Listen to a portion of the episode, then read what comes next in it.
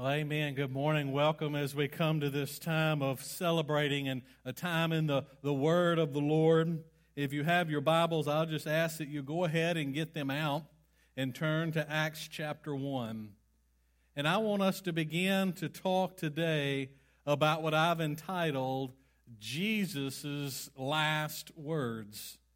Jesus' Last Words, the title, Last Words, is what we're looking at today.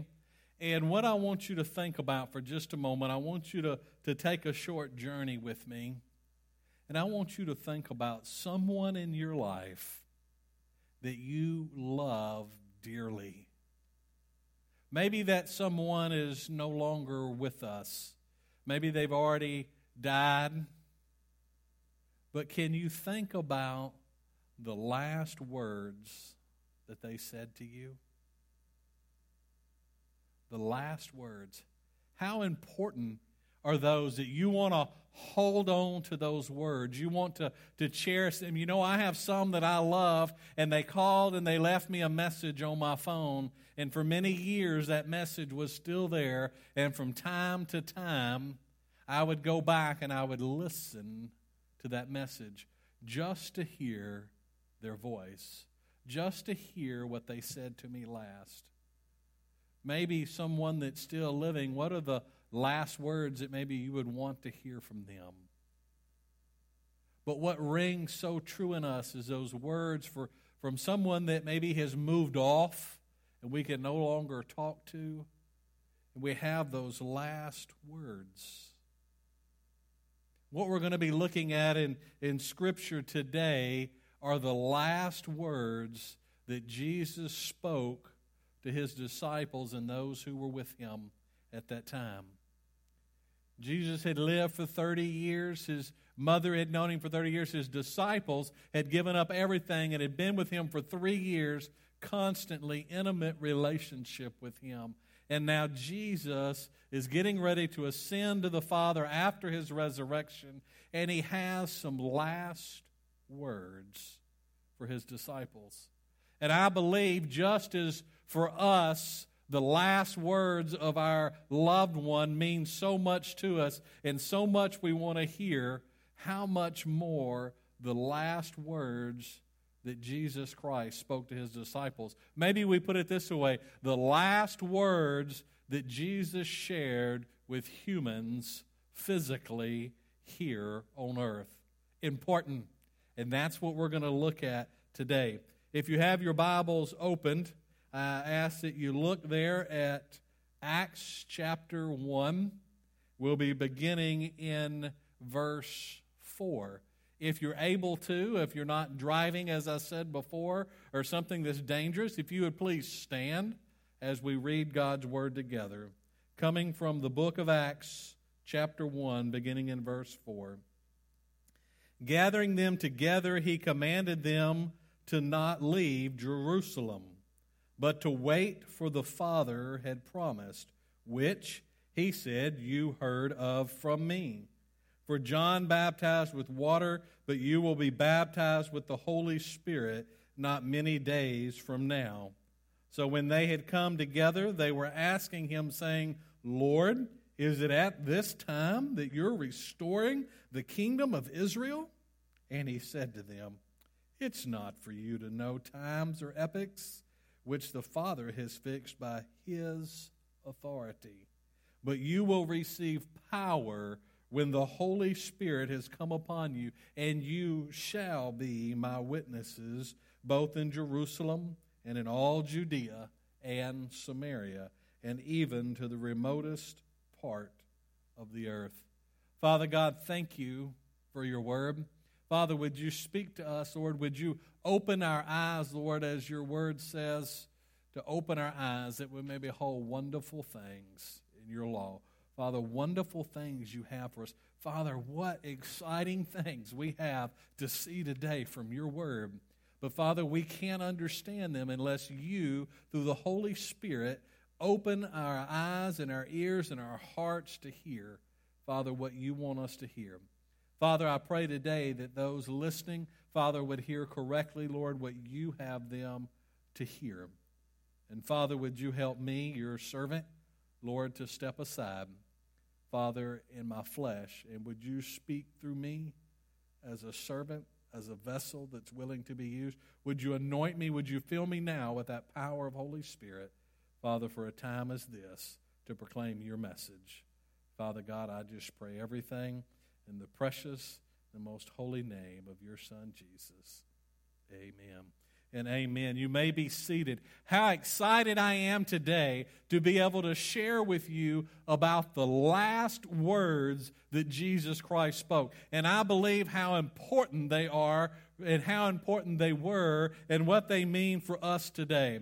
But as I begin to get in this, we've already covered verses 4 and 5, so I don't want to spend a whole long time there, but I want you to understand a few things about that. In verse 4, he said, Gathering them together, he commanded them not to leave Jerusalem.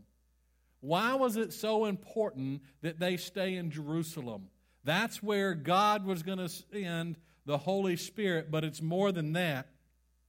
They were not to leave Jerusalem because that was fulfilling prophecy.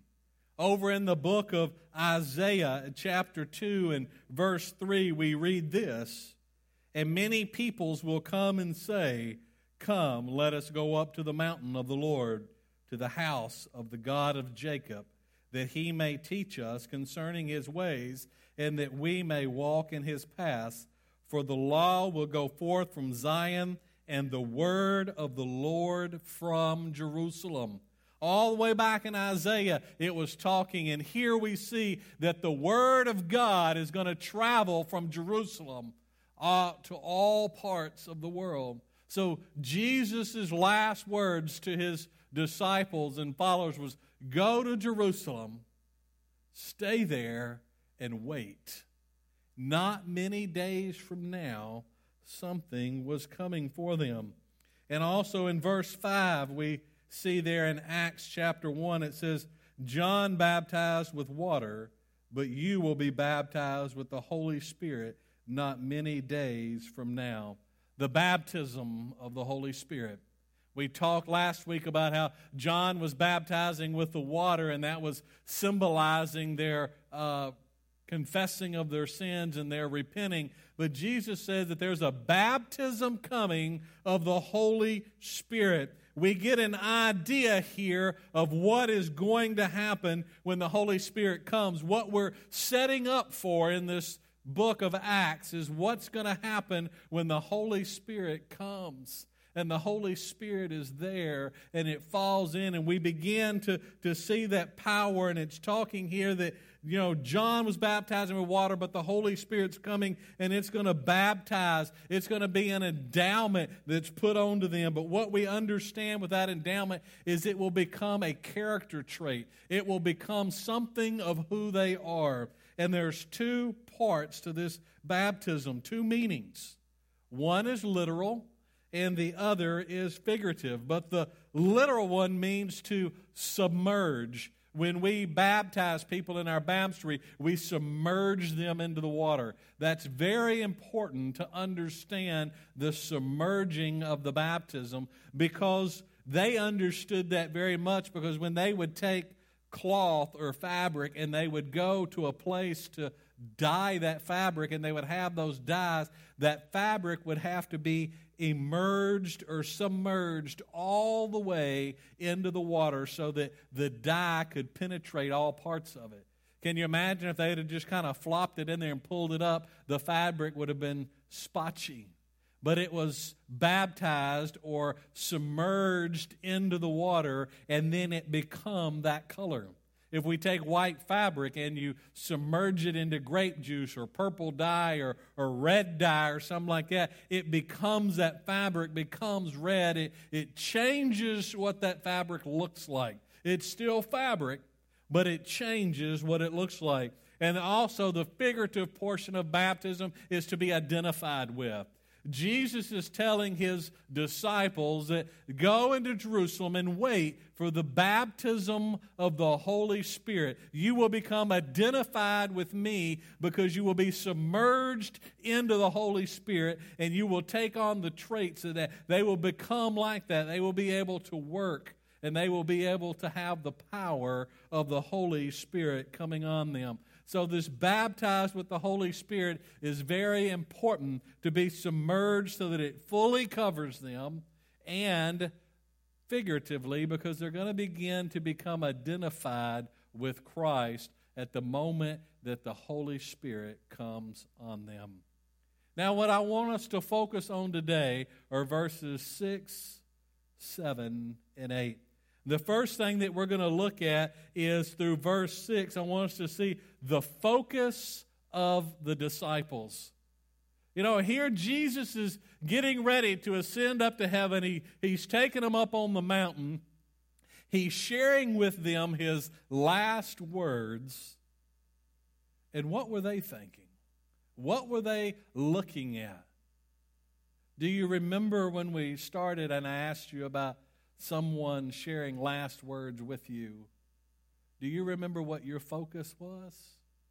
Well, let's look here at what the focus of the disciples were. Verse 6. So when they had come together, they were asking him, saying, Lord, is it at this time you are restoring the kingdom of Israel? You see that, Lord? Is it at this time that you're restoring the kingdom of Israel? They have heard of in their lifetime and through Old Testament scripture. There are numerous scriptures that refer back to this and it says that when the holy spirit comes that that will be the restoring of the kingdom so the question i've always read this and kind of thought that sounds a little strange to me is that really what they want to ask him right now? But when you understand their understanding of the word, and that when the Holy Spirit was to come, that would be the restoration of God's kingdom. Uh, David's throne would always have someone on there. He would come back in and he would restore that kingdom. So that's what they're thinking. They're saying, Lord, you're telling us that the baptism of the Holy Spirit is coming. Is this the day? I can imagine they were excited. Is this fixing to be the moment that you restore your kingdom? But what were they thinking of? They were not thinking of his heavenly kingdom. They were not thinking of his ruling kingdom of the people that follow him. They were thinking of the kingdom of Christ's rule here on earth. They were so tired of being under the oppression of the Romans and having to follow all their laws. They were thinking, Hallelujah, here comes the time. Jesus King Jesus is here. We saw him die. He's risen. What power he has. Maybe, just maybe, this is the moment coming when the Holy Spirit comes that he is going to overtake the Roman kingdom and he's going to set up his rule here on earth. That was their thoughts. They were thinking, I could imagine maybe how exciting that would be. You know, when you're ready to get out of something or for something new and you, you think that's fixing to happen well, that's what they were thinking. Is it the rule of Christ coming? Their focus was on Christ's earthly rule. And we know that that's not all what Christ is talking about. So, what I want us to look at second is the redirection of the disciples. Jesus understood where they were coming from, He didn't rebuke them. He didn't fully answer their question the way that they had hoped for, but Christ lovingly redirected them. So we see the redirection of the disciples in verse 7. Uh, he, being Jesus, said to them, It is not for you to know times or epochs which the Father has fixed by his own authority. Jesus calmly, I can imagine, and looked at them, and they're all excited. Lord Jesus, is this the time that you're going to restore your kingdom? And when Jesus looked at him, he was basically saying, It's not for you to know.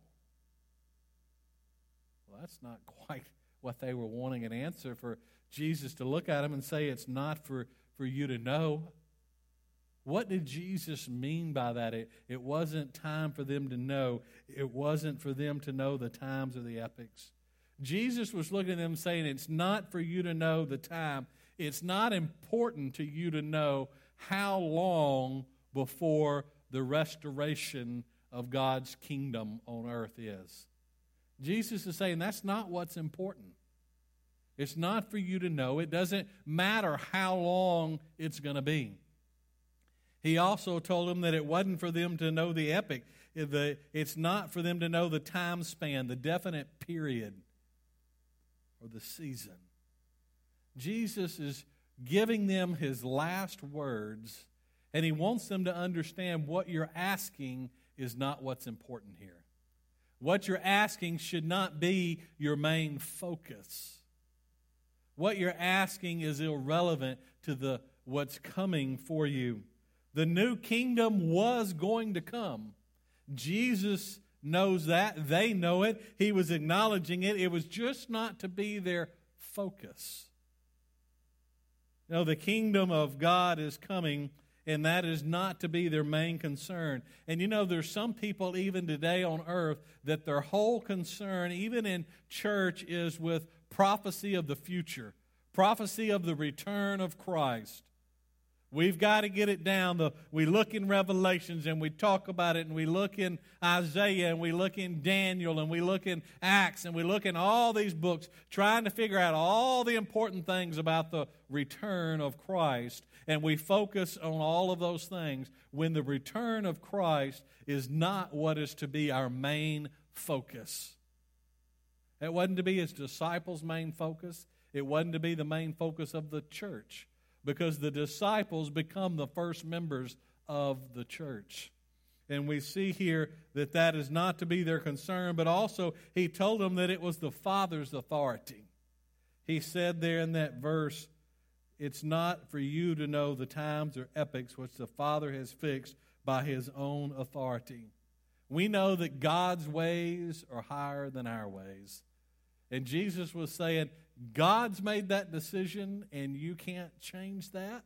You, it's not up to you, it's not your main focus. If we turn over in Matthew 24 and 36, we see, But of that day and hour no one knows, not even the angels of heaven, nor the Son of Man, but the Father alone.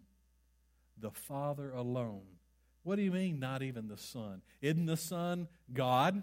Aren't the Father, the Son, and the Holy Spirit all one? Yes, they are. But when this is written and talked about, Jesus was here on earth. Jesus had willingly covered over his glory. He had willingly taken on flesh, and there were certain aspects. He was still the Father, he was still the Son, but there are certain aspects that he chose not to use while he was here on earth. And at this moment, I don't believe that he knew exactly when it was he was human at that point. And it says here that not even the angels of heaven, nor the Son, but the Father alone. Jesus redirected them. You see, their focus was on his earthly kingdom and the return. Jesus is directing them to the true purpose of the church. He is saying that's not your main focus. It is important, it is going to happen, but when it happens, that's not what you need to be focused on. The third thing we see out of this scripture is the mission of the disciples. The mission of the disciples. Verse 8.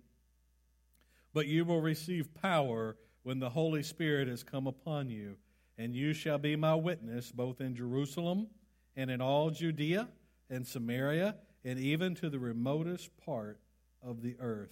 What is the mission of the disciples? The mission of the disciples, we could change that disciples, as I said a while ago, to church. What were their mission? What was the mission to be of the disciples? But they, along with the church, which means that would be us, the mission is to be supernaturally powerful supernaturally powerful is the mission of the church. We are to be set apart. We are to be different. The Holy Spirit will come upon us and it will fill us with power. We have the responsibility as born again believers when Holy Spirit comes in and He fills us with power. And that is our mission to be filled with the Holy Spirit's power. The Holy Spirit was powerful. It's part of the Trinity. The Holy Spirit was there in creation, it was active in part of creation.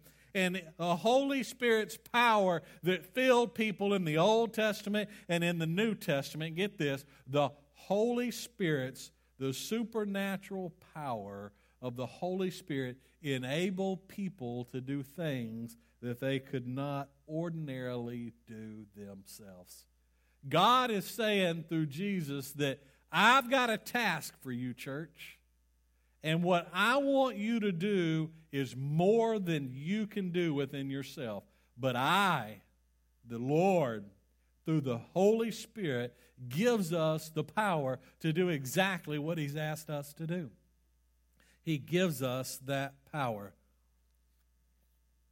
as we turn and we said that they're going to be baptized in that and the Holy Spirit's going to fill them and the Holy Spirit becomes a permanent indwelling in the disciples. This is what's unique about this baptism of the Holy Spirit, of this filling of the Holy Spirit. Before Jesus came, we see in the Old Testament where the Holy Spirit would come upon someone and help them do something, and then it would leave. And then the Lord would need them to do something else, and the Holy Spirit would come upon them and it would leave. Well, when Jesus came and he died on the cross and rose again, he said, I must leave so that the gift of the Father, the Holy Spirit, can come. And when he ascended to heaven, and the Holy Spirit descended and fell upon these disciples at that moment. The power filled them and it stayed with them. The moment we receive Christ, the Holy Spirit baptizes us. We are submerged into the Holy Spirit, and that power fills us, and it becomes who we are. It becomes our character trait, the power that we have. And the Holy Spirit does not leave us, He stays with us. Amen. He is a permanent dwelling, just as that fabric that gets baptized into that dye, submerged into that dye, becomes permanently dyed to a new color. Remember, I said earlier, it stays the fabric, but its look changes. The moment we are baptized into the Holy Spirit and we are submerged into Him, the way we look becomes different because of how we act. Not our physical appearance, but our attitude and our mannerisms and things we do. The moment we're submerged and the Holy Spirit comes upon us at our salvation, we become different because we now have Holy Spirit in us, residing in us there's a difference between the baptism of the Holy Spirit and the filling of the Holy Spirit. The baptism of the Holy Spirit happens one time. It happens at the moment of salvation. You are baptized, you are submerged into the Holy Spirit. It changes who you are on the inside. But there are all times throughout Scripture, and every day we need to be filled with the power of the Holy Spirit. We need to call on the Lord for that feeling so that we can continue on to being doing what He has called us to do. It's not only to be supernaturally powerful, but we are to be witnesses. The disciples were to be witnesses to the presence of the Holy Spirit. You hear that? They were to be witnesses to the presence of the Holy Spirit. That's why the Holy Spirit came and filled them with power. That's the reason we get filled, so that we become witnesses. When we look at that word witness, we get our uh, English word martyr from that. Does that word sound familiar? We get that from this word witness. One who testifies. One who testifies or bears witness. The power of the Holy Spirit had to fill those disciples for them to become a witness. With all that's going on, all of the hatred toward Jesus and, and Him being crucified and then resurrected, no one wanted to hear those things. They wanted to shut them up. They wanted them to be quiet. But the Holy Spirit came upon them and gave them power to speak out power to be witnesses to what Jesus had done, power to be witnesses that Jesus was resurrected and that it was a living God, the power of the Holy Spirit in them to change their lives and to say what Jesus had done for them. Many of the early Christians became martyrs. They were killed because of their witness. The people knew no other way than to shut them up, than to kill them. They needed supernatural power to be a witness for the Lord. They were to be a witness that Christ really is alive, how he changed their lives. When the Holy Spirit comes upon us and he fills us and we are baptized into him and we have the power, we as the church, we as individual believers get the power to be a witness to testify. Well, I don't have a testimony. Yes, you do. You have a testimony. You can testify what Jesus has done in your life. There's no one who can take that testimony away from you. That is your testimony. What Holy Spirit, through the blood of Jesus Christ, did in your life. You were once one way, now you're another way. If there's never, ever been a difference in your life at any point, then maybe you need to evaluate your salvation because you become baptized, you become a witness, and you have a testimony to how Christ has changed you. And that is a mission of the church to be supernaturally powerful, to be a witness, and to spread the gospel.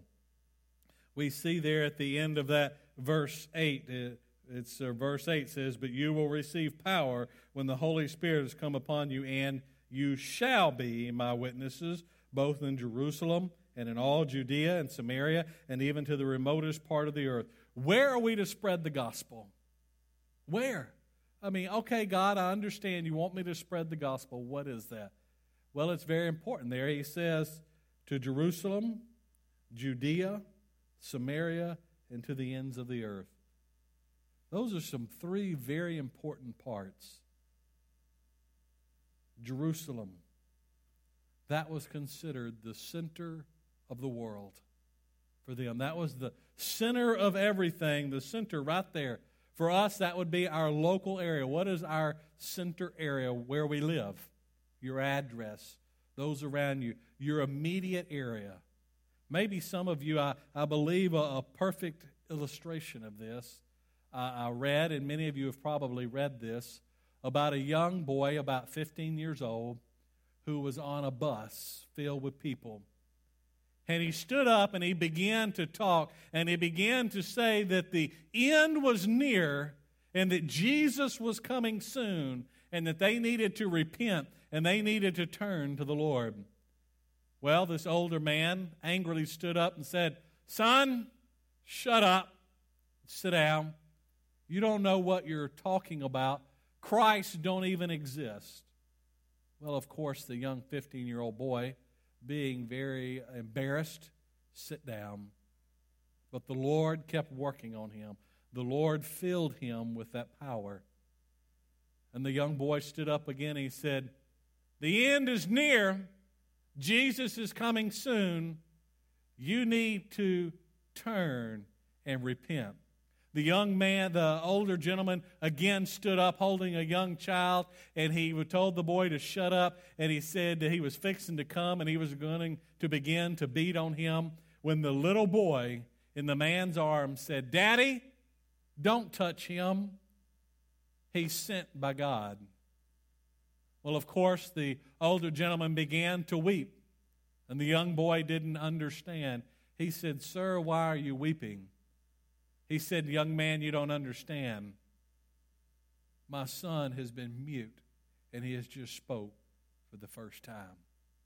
This young man understood what it was to be supernaturally powerful, to be a witness of what Christ had done, and to spread the gospel in his Jerusalem, his immediate area where he was at. He began to share, and what a mighty and powerful way the Lord used that the Lord's power came alive. But he also begins to talk about Judea and Samaria. That's to the outer edges, maybe those we call it the dispersion. Those had been sent out to go out into the distant land around Jerusalem, the next area out, the next towns, and began to minister to them, begin to share to them the gospel for those who were not in Jerusalem. They hadn't seen what had happened.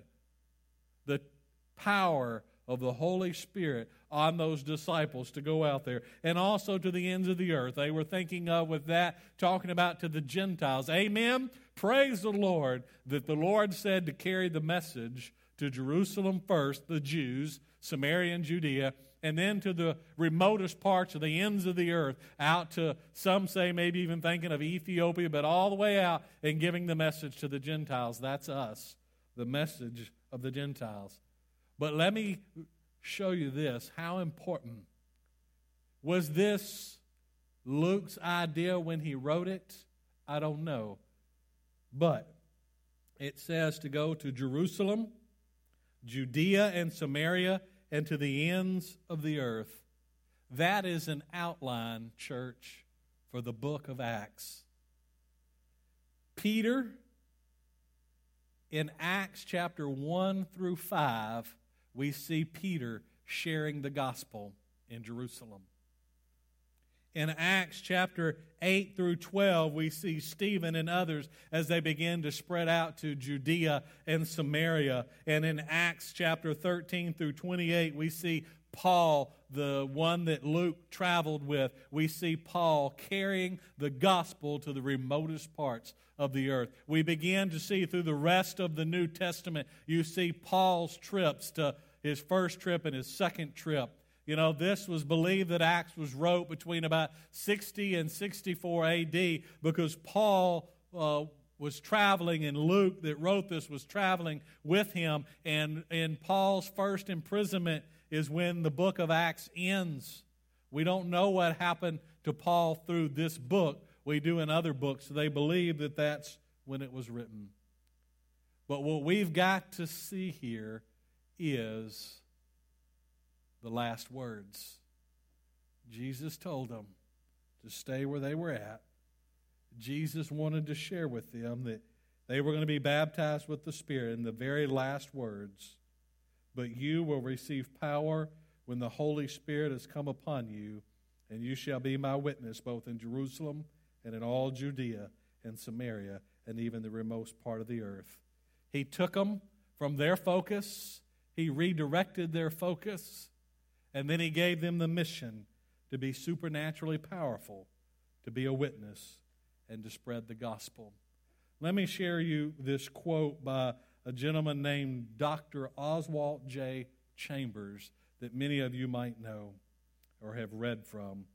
He said, The light that shines the farthest will shine the brightest at home. Let me quote that one more time. The light that shines the brightest excuse me, the light that shines the furthest will shine the brightest at home. We need to start in our Jerusalem. The mission of the church, it's not for entertainment.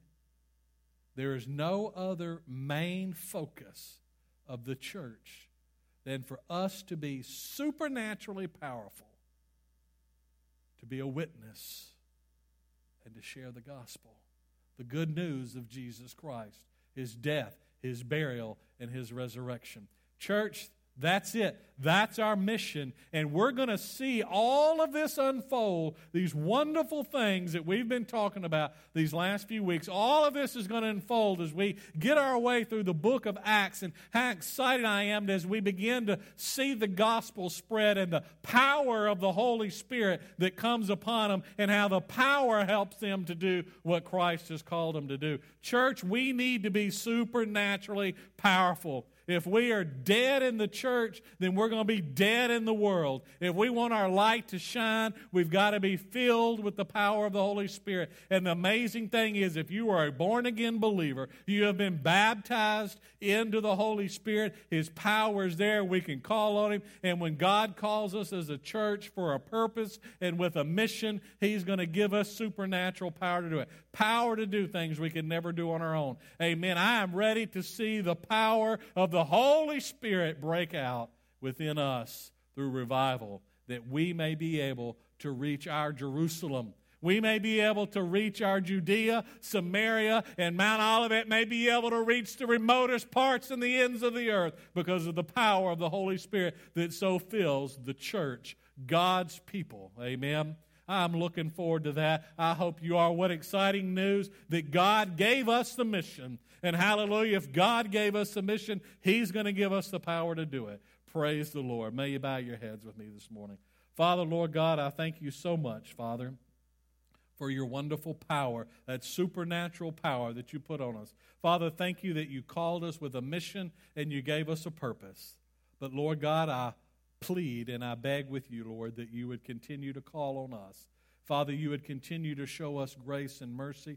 And Father, you would help us to lean into you, to call out to you for power. Because, Lord, if we be a church too long and we begin to do nothing and we lose that power, Father, eventually you will remove us. Father, I'm begging that you give us another chance. Father, that you would restore us right now. Father, you would allow that power to break out in us. And Father, we would take it and we would use it for your kingdom's glory. Father God, I pray everything in the precious, most holy name of your Son, Jesus. Amen. Amen and praise the Lord. I want to put that number up on our screen again 318 697 3113. That number is there for you that you may focus on the Lord. If you need